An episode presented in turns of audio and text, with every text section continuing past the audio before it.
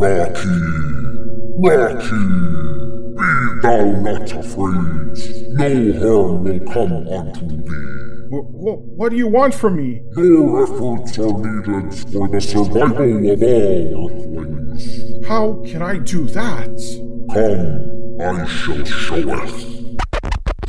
What you have just heard was a dramatized retelling of Contact, a case of contact which was established in 1996 on a lonely stretch of highway between a man named Rocky Crikenson and what many assumed to be an extraterrestrial entity. What Rocky later confirmed to actually be a visitor from a faraway place, but a much more terrestrial one. This is a tale of misinterpretation, of suppression of evidence, and of spiritual enlightenment.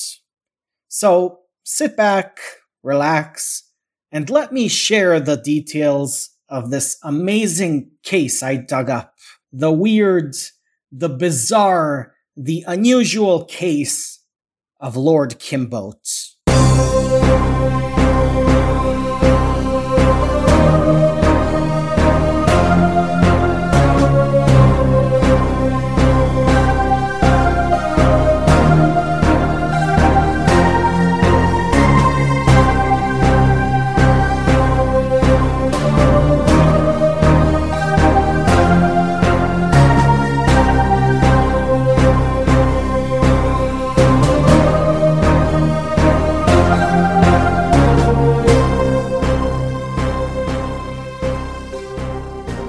Guys, right off the bat, this whole episode may sound kinda fishy, especially when we get to the crazy stuff that occurred later. But this is only because the info on this specific case is extremely rare. It occurred at the same place and at the same time as another possibly related alien abduction case that was much more well documented. It itself was investigated by the local police, the FBI, the military. I am not planning to go into that case. You know the type of stuff I cover, the weird, bizarre one off cases. So, just Lord Kinbote for today. Now, when I was a kid in the 90s, I was watching a lot of weird television programs on TV related to the paranormal and to the UFOs and alien encounters. I remember this case being covered by one of those shows. They had some kind of dramatized retelling with pretty shitty looking costumes, and they even made the UFO with CGI in the mid 90s. Oh, the 90s. What a wonderful time you were. But yeah, I can't find that show anywhere now. It probably was never that popular to begin with anyway. It's not even on Netflix. So, you know, I don't have much sources, but I did find something.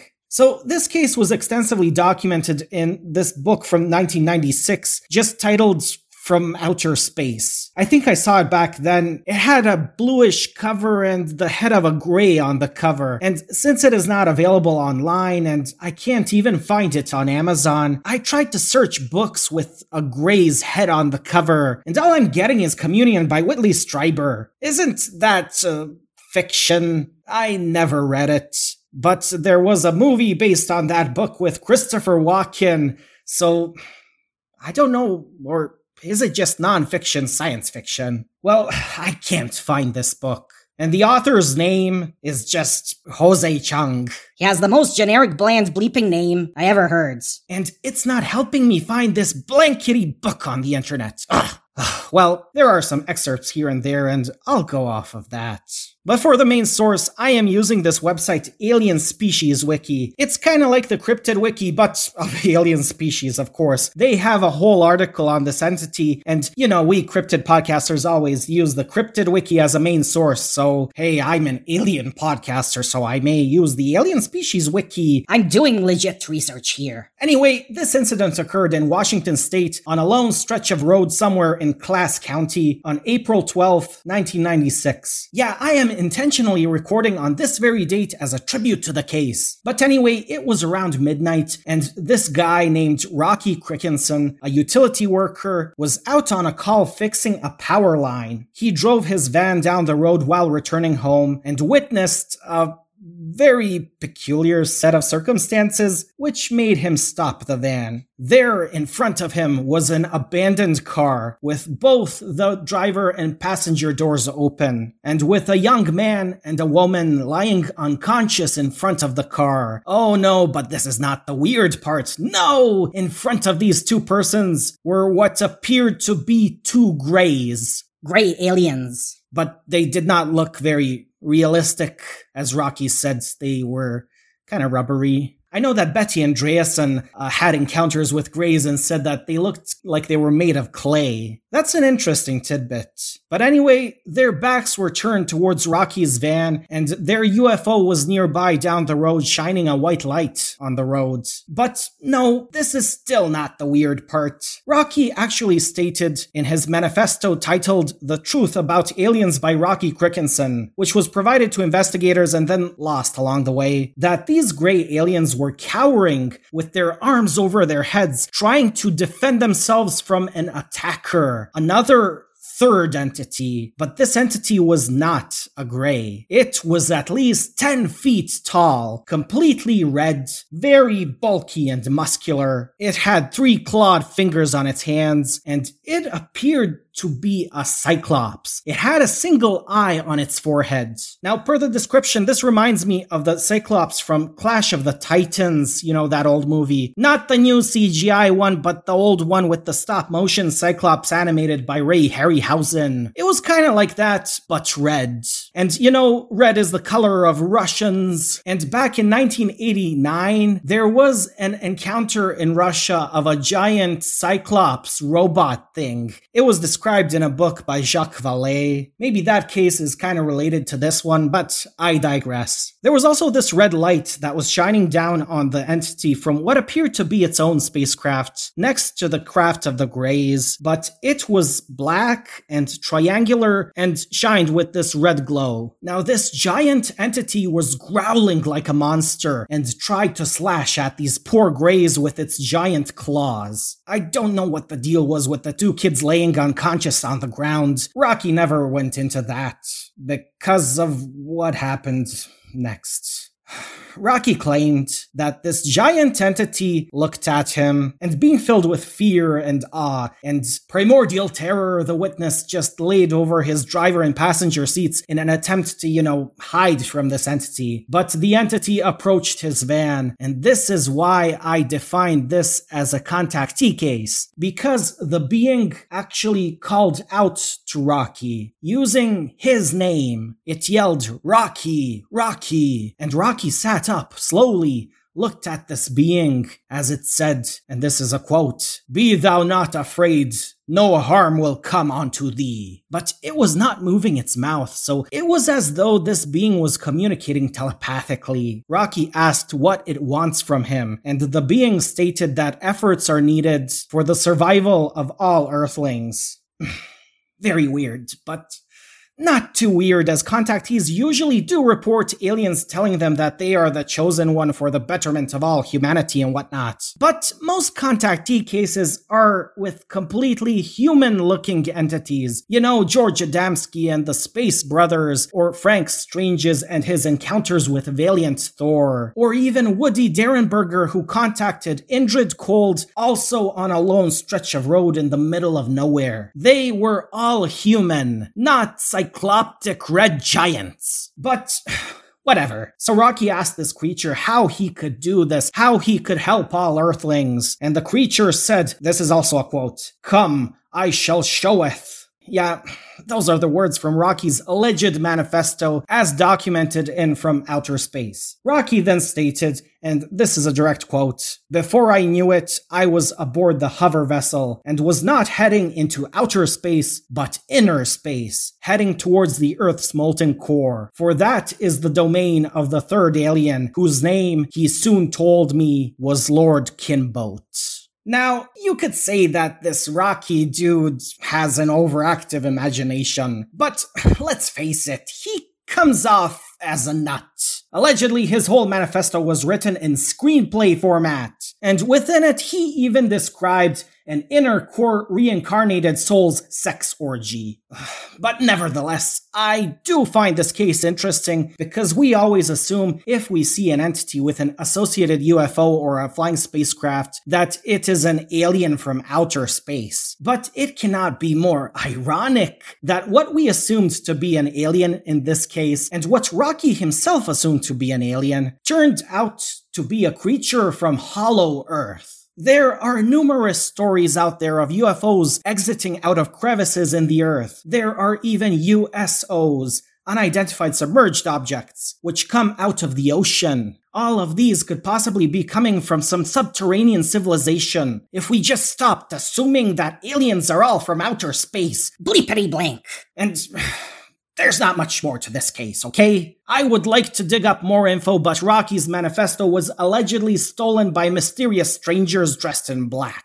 Once it was handed over to an investigator, but a copy was allegedly obtained by this writer, Jose Chung. But as he has such a generic name, I can't find anything about him. But speaking of the Men in Black, Rocky claims to be visited by them after writing his manifesto. Allegedly, as soon as he finished writing it, in his garage, the garage door opened and he witnessed this black Cadillac turn into his garage in reverse and just parked itself inside there, inside the garage. And then the garage door closed behind it on its own. Out of the driver's side emerged a classic man in black, you know, black suit, black fedora. He was very tall and spoke with A very deep, intimidating tone. he had long hair and a beard, but unlike the typical MIB, this entity was very muscular. He was buffed and ripped like a pro wrestler. Now, this strange man told Rocky that no object has been misidentified as a flying saucer more often than the planet Venus.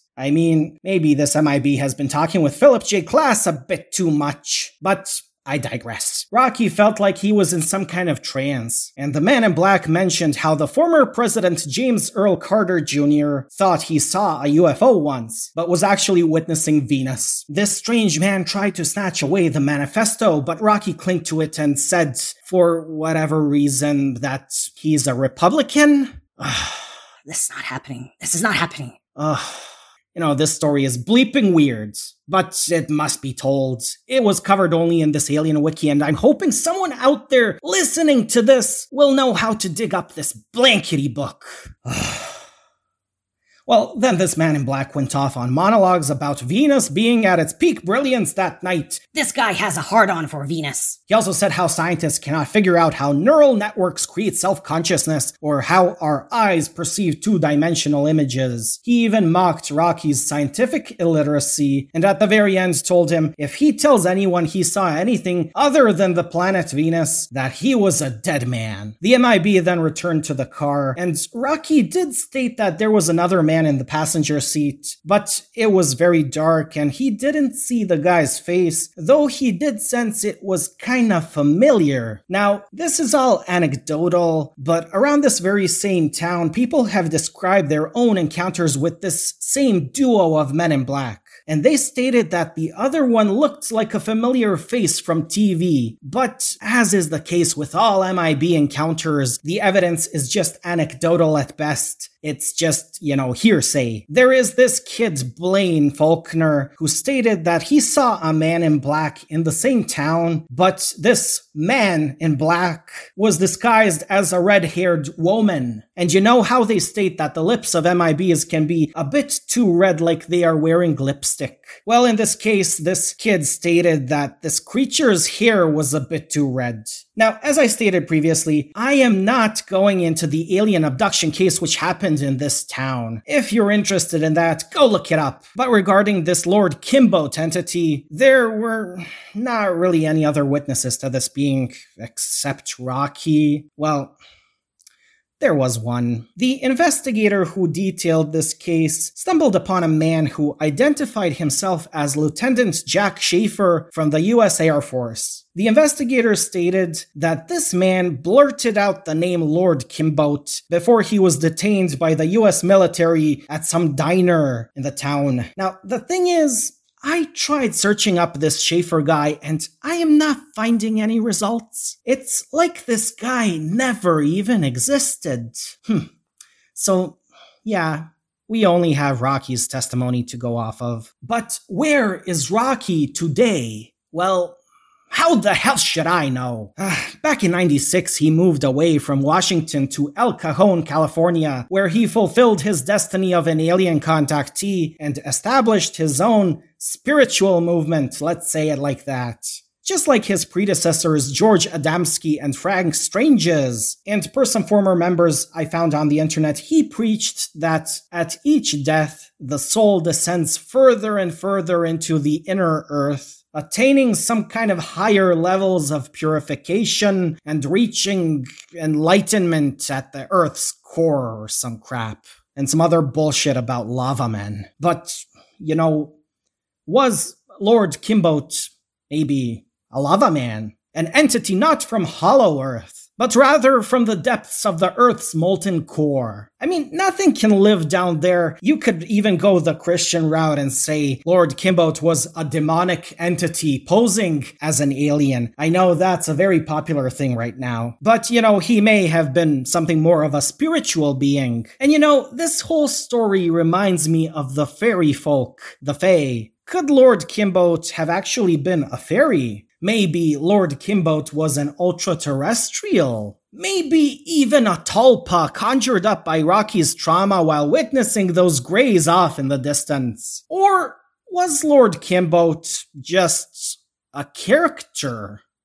A character I saw on a TV show a long time ago. How the hell should I know?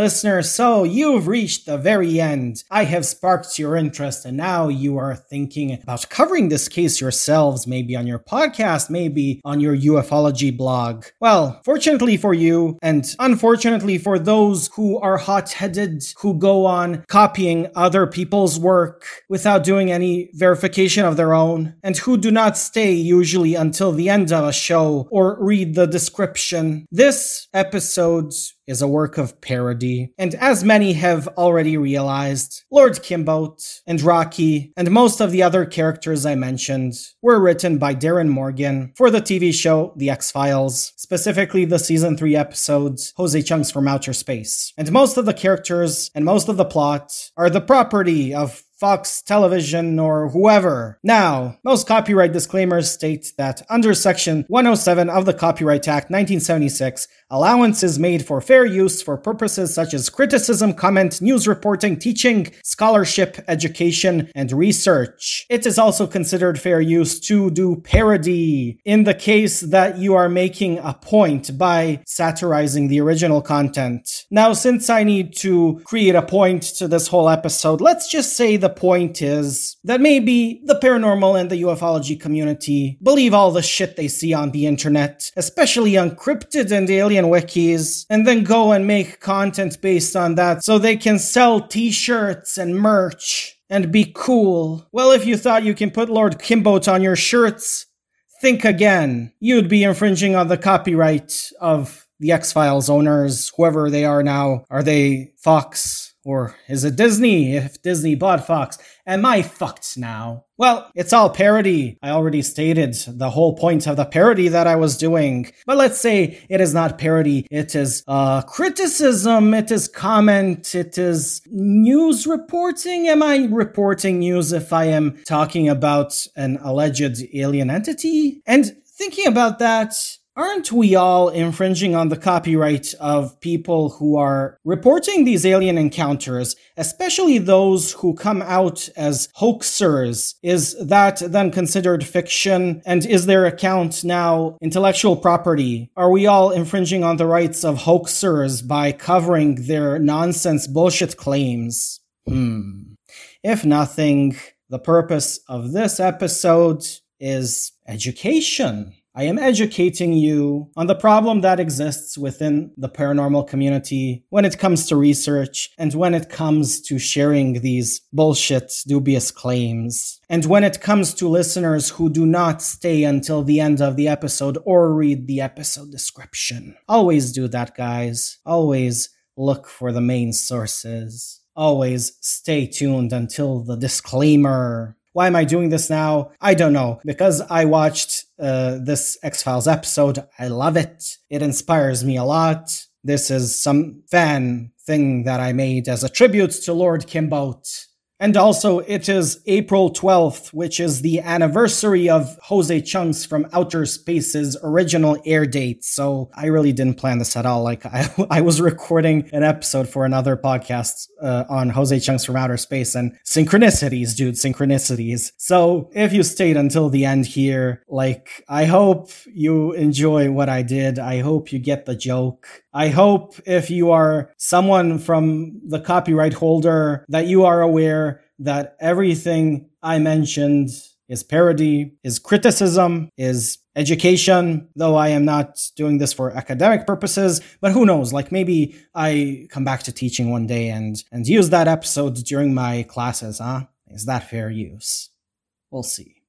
So, have a nice day, guys.